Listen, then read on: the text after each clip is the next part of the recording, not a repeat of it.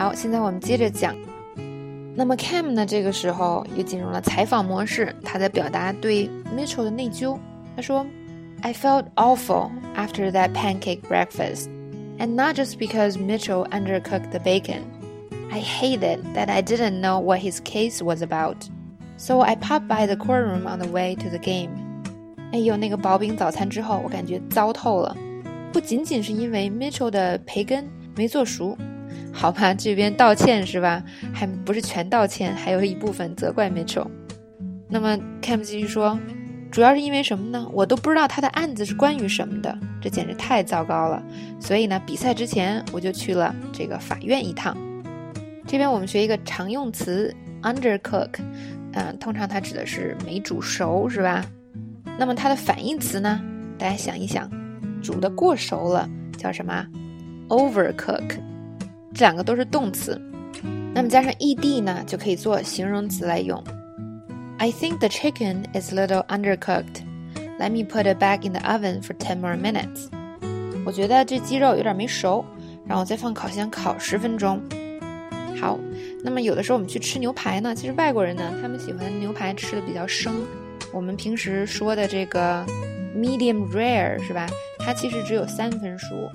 那么从中文的这个角度来讲，三分熟呢，一听还是挺吓人的啊！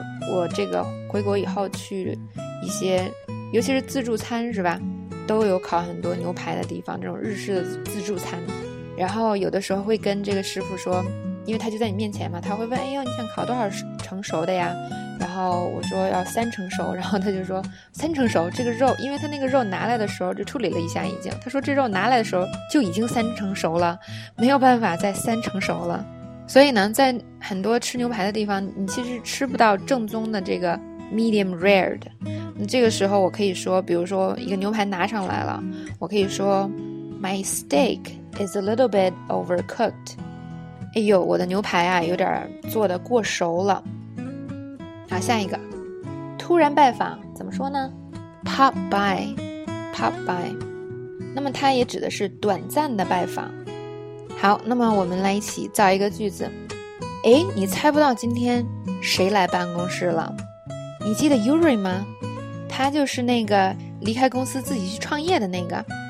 大家想想怎么说呢？先想最简单的这一部分，你都猜不到今天谁来办公室了。You never guess who popped by the office today.